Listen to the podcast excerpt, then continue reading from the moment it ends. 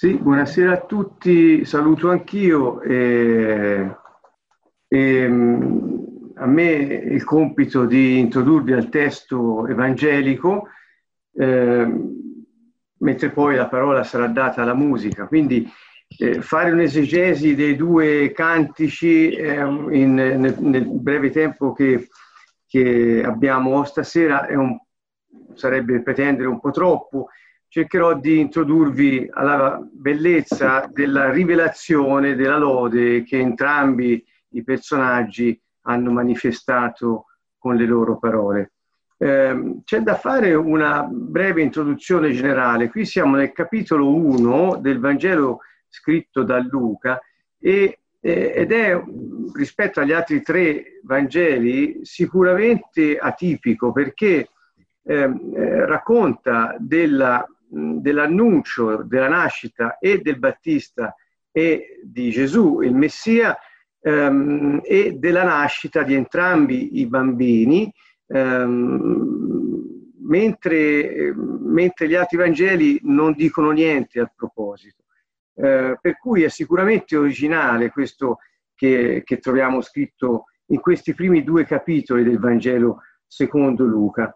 Ehm, e l'ambiente nel quale sia gli annunci che le nascite hanno luogo è l'ambiente ebraico eh, del primo secolo eh, ed è, diciamo, eh, ecco, come, è contrapposto perché l'uno è eh, eh, quel, il cantico di Maria che è chiamato Magnificat, Maria la madre di Gesù, ehm, che è chiamato, chiamato, Magnificat perché riprende la prima parola del eh, testo latino del, del, di questa lode, mentre l'altro è chiamato il Benedictus ed è proclamato da Zaccaria perché eh, praticamente è il Benedictus è il, la prima parola del testo eh, evangelico in latino.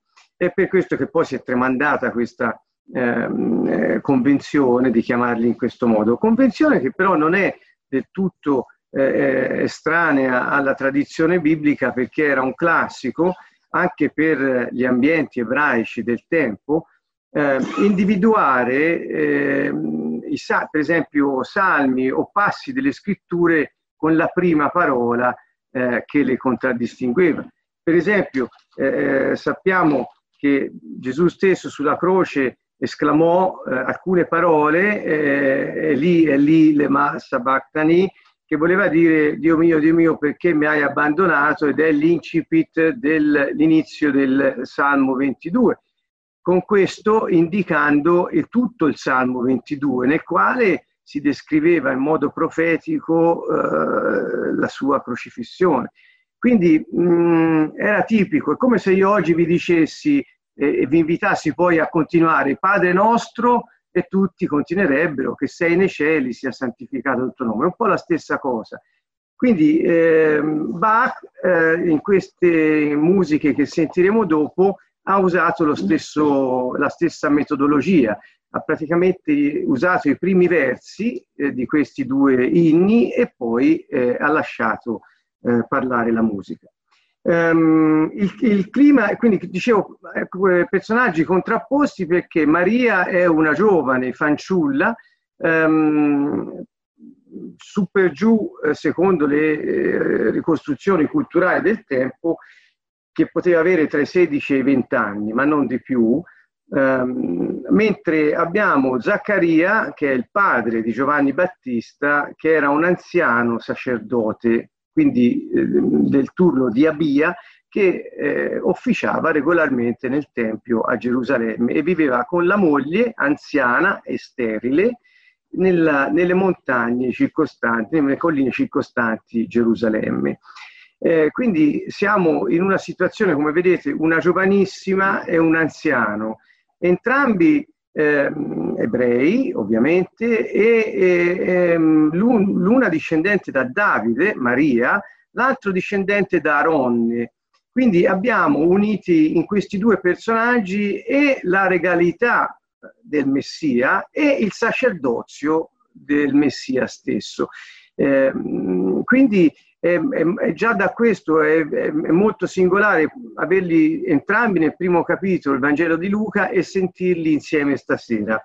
Um, pensate che queste persone, sicuramente più Zaccaria di Maria, che era giovane ma eh, molto ferrata in tema di scritture, perché la lode che gli esce dal cuore è un puzzle ricomposto di gran parte di passi del Vecchio Testamento ehm, dove si narravano le cose che lei stessa poi ha sperimentato e quindi, come dire, io l'ho vissute, gli altri magari lo hanno soltanto detto. Mentre Zaccaria, che era anziano, aveva passato una vita sulle scritture, perché come sacerdote sicuramente la professione, la, la, la preparazione biblica era estrema e eh, per tutti vi leggo due inizi, due parti di, di due salmi per dire con quale attesa poteva un anziano sacerdote del tempo attendere l'arrivo del Messia. Sentite, il Salmo 119 al verso 81, è il salmo più lungo di tutti i 150 salmi che abbiamo, dice mi consumo nell'attesa della tua salvezza, spero in senso biblico, cioè attendo fiduciosamente che la, nella tua parola, la tua parola, cioè che la tua parola si adempia. Si consumano i miei occhi dietro la tua promessa, mentre dico quando mi darai conforto. Quindi il conforto, la promessa e la parola di Dio erano per il salmista la salvezza promessa, e cioè che in ebraico si dice Yeshua. E eh, se poi eh, si riporta nelle parole di Zaccaria e di Maria, eh, non, eh, è molto, si parla del Salvatore, non della salvezza, ma è la stessa cosa. Oppure il Salmo 106 eh, che dice O Dio, ricordati di me quando usi benevolenza verso il tuo popolo, visitami con la tua salvezza. E Zaccaria diceva, dirà, o Dio ci hai visitato suscitando per noi un potente Salvatore, dove questo Salvatore è, è Yeshua è in ebraico e Yeshua vuol dire salvezza. Quindi anche il gioco di parole che c'è tra quella che era l'attesa della promessa nel Vecchio Testamento e la realizzazione sotto gli occhi sia della giovane ma soprattutto dell'anziano sacerdote che vedono avverarsi qualcosa che hanno atteso per una vita e che ormai da secoli eh, si aspettava perché l'ultimo profeta che aveva parlato dell'arrivo del Messia era Malachia 400 anni rotti prima del periodo in cui stiamo, di cui stiamo parlando ora. Eh, quindi, che dire, è la realizzazione di un'attesa secolare, millenaria, perché tu entrambi citano Abramo, ehm, che si realizza sotto i loro stessi occhi per Maria nel suo stesso grembo. Ehm, la, la, le, l'antefatto di, dei due inni di lode è sicuramente eh, l'annuncio che entrambi i personaggi hanno avuto Mm, l'annuncio per primo fu dato a, a Zaccaria della nascita di Giovanni, eh, un angelo gli appare mentre eh, o, eh, svolge il suo servizio dentro il tempio, offriva i profumi quel giorno, quindi avrebbe dovuto benedire il popolo alla sua uscita. Dice: Non temere Zaccaria perché la tua preghiera è stata esaudita, tua moglie Elisabetta ti partorirà un figlio. Capitolo 1, leggo dal verso 13 in avanti. Ricordo la moglie Elisabetta era anziana come lui, sterile, non avevano avuto figli, ma siccome eh, la, la, preghiera è stata esaudita vuol dire che Zaccaria aveva pregato per avere questo figlio. E, e, e, dice gli porrai il nome Giovanni, tu ne avrai gioia ed esultanza e molti si rallegreranno per la sua nascita, perché sarà grande davanti al Signore non berrà né vino né bevande alcoliche e sarà pieno di Spirito Santo fin dal grembo di sua madre. Sentite che annuncio potente e importante ha sopraffatto quest'uomo e continua l'angelo, il verso 16 dice ricondurrà molti dei figli di Israele al Signore loro Dio, andrà davanti a lui con lo spirito e la potenza di Elia per volgere il cuore dei padri verso i figli e i ribelli alla saggezza dei giusti per preparare al Signore un popolo ben disposto. Sapete cosa ha citato l'angelo? La profezia di Malachia, come ho detto prima, Malachia 3.1 e Malachia 4, 5, 6, esattamente le stesse parole. E cioè quest'uomo anziano che ha atteso una vita eh, officiando come sacerdote secondo i rituali del, del, del libro de, de, de, della, della Torah, eh, diciamo, si trova ora a, a, a, vedere realizzato nella sua vita l'annuncio dell'ultimo profeta registrato nella scrittura ebraica, Malachia. E cioè qual è l'annuncio? L'annuncio è che mh, mm, il precursore del Messia sarà suo figlio. Quindi Zaccaria fa 2 più 2 e dice se il precursore è mio figlio, e lui apre la strada al Messia è segno che il Messia sta arrivando da qui a breve e i miei occhi lo vedranno. E comunque mio figlio sarà colui che gli apre i cuori per poter entrare nella, nella vita di tutti. Pensate che meraviglia deve essere stata per quest'uomo realizzare questo. Ecco perché sgorga quella lode. Ho iniziato da Zaccaria perché è il primo nell'ordine degli annunci. Il secondo annuncio è, è ancora più potente perché fatto a Maria riguarda il Messia stesso, non più il precursore, cioè l'araldo. Perché araldo? Perché il Messia vuol dire il re, l'unto. Mm, e l'annuncio dell'angelo a Maria è questo, capitolo 1, sempre, verso 30 e seguenti. L'angelo le disse, non temere Maria perché hai trovato grazia presso Dio. Continua e dice, ecco tu concepirai e partorirai un figlio e gli porrai nome Gesù questi sarà grande e sarà chiamato figlio dell'Altissimo e il Signore Dio gli darà il trono di Davide suo padre. Quindi è figlio di Dio, è figlio dell'uomo, figlio di, di Davide. Egli regnerà sulla casa di Giacobbe in eterno e il suo regno non avrà mai fine. È il re promesso, il Messia che avrebbe instaurato il regno eterno e tanto atteso.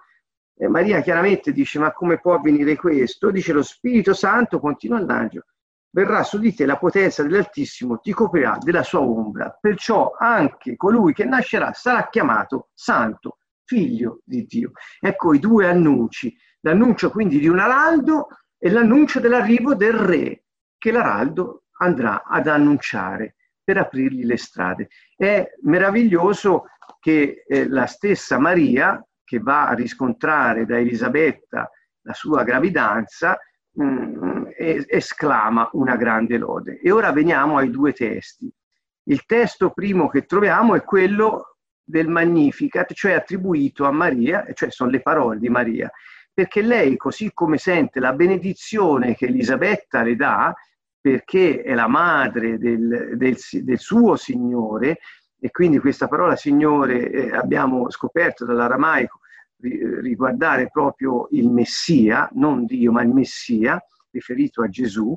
Ehm, e, e, quindi dopo questa benedizione Maria ehm, eh, inizia a dire l'anima mia magnifica il Signore. Perché? Perché si sta avverando nel suo grembo quello che hanno atteso da migliaia di anni, cioè la promessa fatta da Abramo si sta realizzando e la sua anima magnifica il Signore, e qui il Signore è riferito a Dio, quindi la mia anima, mm, cioè io stessa, ti esalto perché sei il più grande, o oh Dio, e il mio spirito ha esultato in te, Dio, mio Salvatore.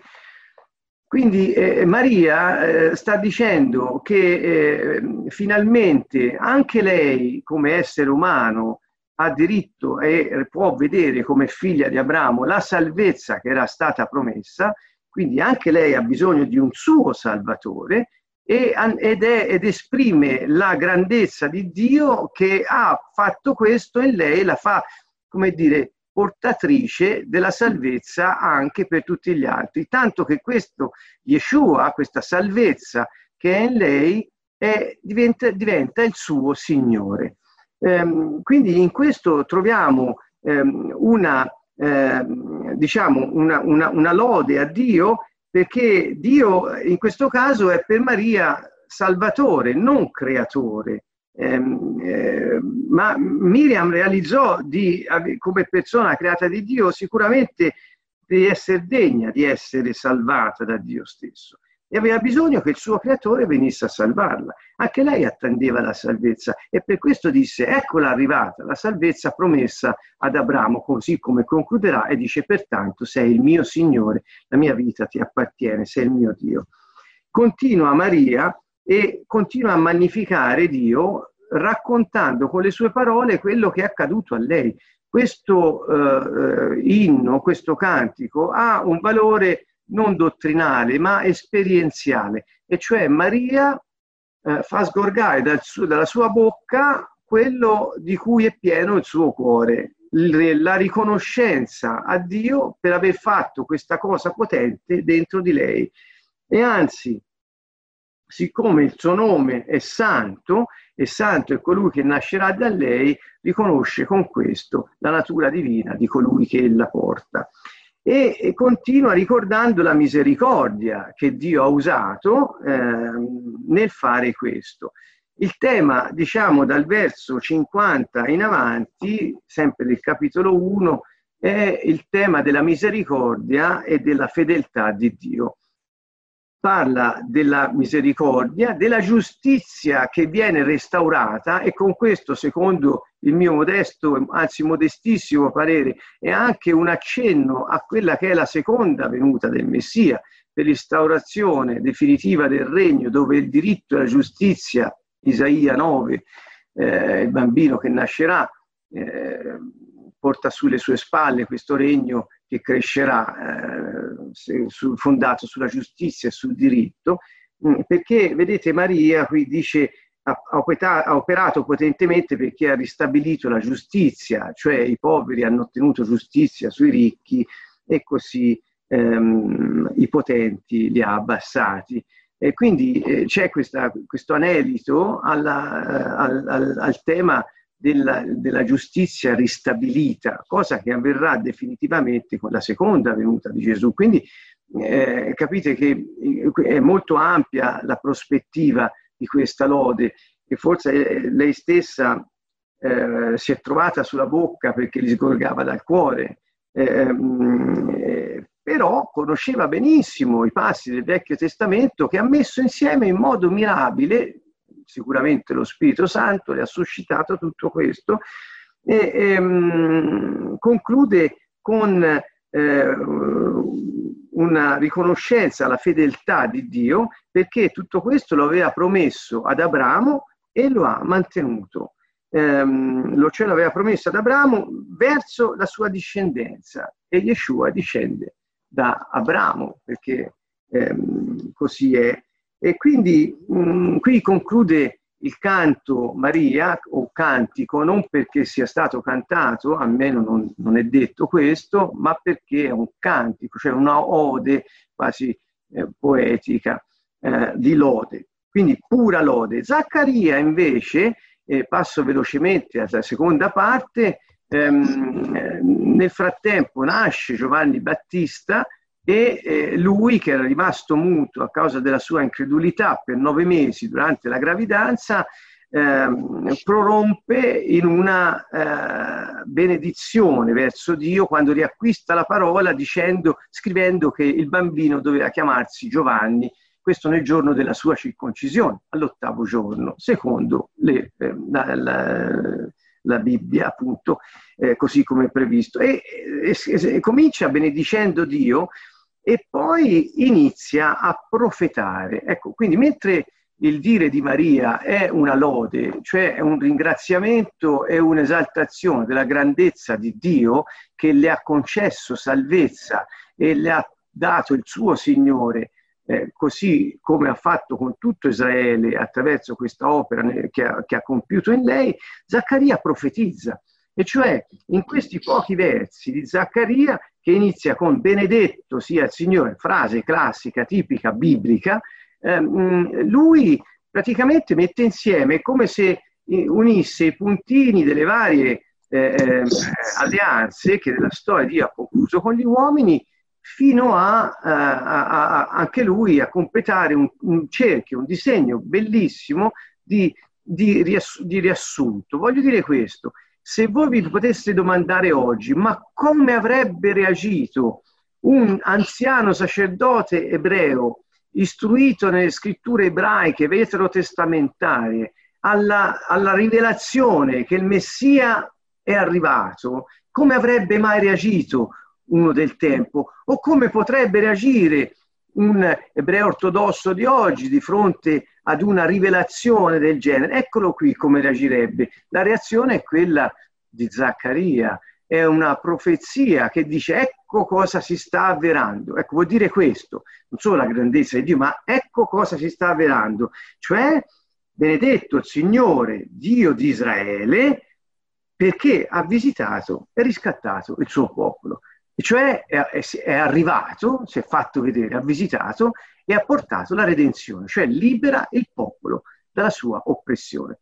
E, ehm, certamente, come altre volte ho avuto modo di dire quando ho parlato di questi eh, due temi, ehm, eh, forse ben poco era presente la funzione sacerdotale e il ruolo di vittima di, espiazio- di espiazione che Gesù era venuto nella sua prima venuta a compiere, ma sicuramente avevano ben presente il eh, compito messianico, cioè regale, che lui aveva di riportare il regno sulla terra e poi tornando una seconda volta di instaurarlo definitivamente fisicamente su questa terra. Zaccaria dunque cosa dice? È arrivata la salvezza. Come ha fatto Dio a salvarci? Ha suscitato un potente salvatore. E qui c'è ancora il gioco.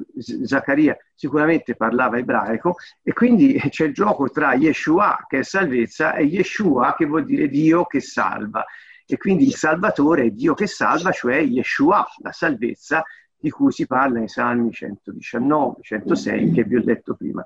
Doveva essere una melodia anche riuscire ad apprezzare questo gioco di parole, che per noi è un po' difficile, ma ve lo dico perché mh, posso dare spazio anche all'immaginazione in questo senso. Quindi come fa Dio a salvarci? Bene, ha mandato il re promesso, il figlio di Davide, un re potente.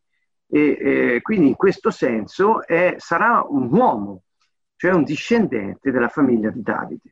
E l'aveva promesso per bocca dei suoi santi profeti d'un tempo e ci avrebbe liberato da tutti i nemici e da quelli che ci odiano. Quindi il Messia è un re discendente di Davide, figlio dell'uomo che è un liberatore, viene a liberarci dai nemici.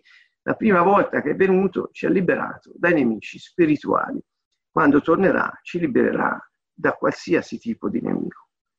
Per usare misericordia, torna al tema della misericordia, ma per ricordarsi in cosa consiste la misericordia a cui accenna Zaccaria, come anche ha fatto Maria, alla promessa fatta, il patto giurato, cioè la promessa giurata, il patto fatto con i padri.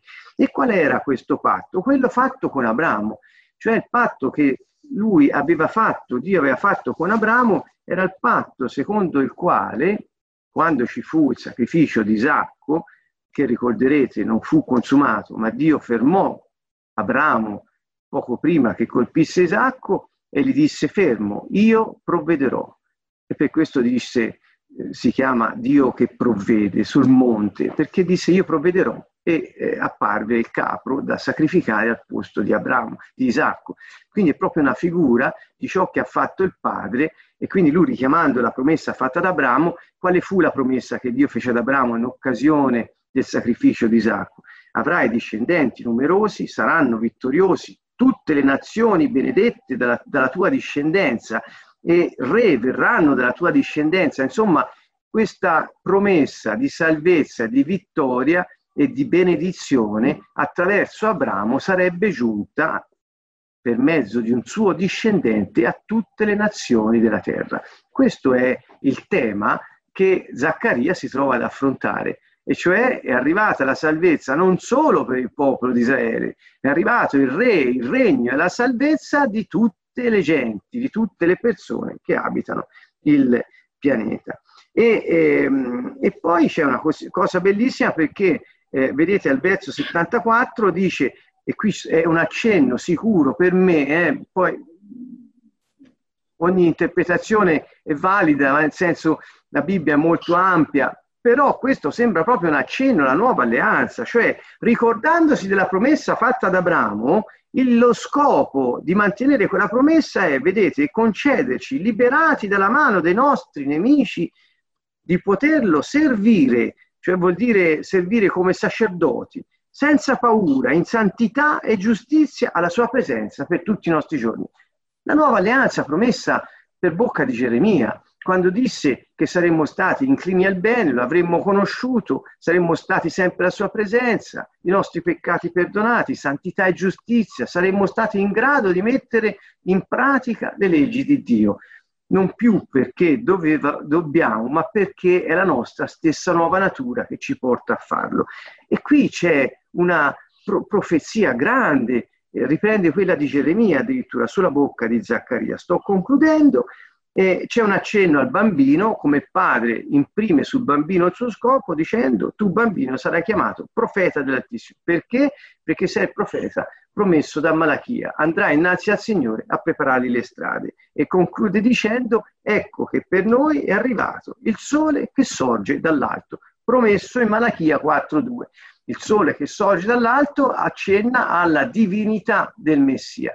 Se come figlio di Davide è figlio dell'uomo e quindi vero uomo, come sole che sorge dall'alto, cioè da Dio, come luce che viene da Dio, è sicuramente figlio di Dio. Per questo rimando al prologo del Vangelo di Giovanni dove dice che lui era Dio, era presso Dio, era la luce vera, quella che illumina ogni uomo e venne in mezzo ai suoi, prendendo carne. Quindi, eh, che dire di questi due cantici se non concludere dicendo che sono una lode a Dio e una profezia sulla missione e sulla verazia di tutte le alleanze che Dio aveva promesso, cosa confermata poi da, da Gesù stesso quando disse io non sono venuto ad abolire la legge ma a dargli compimento eh, eh, perché sono quello promesso di cui avete sempre sperato. Bene, ho concluso e ringrazio.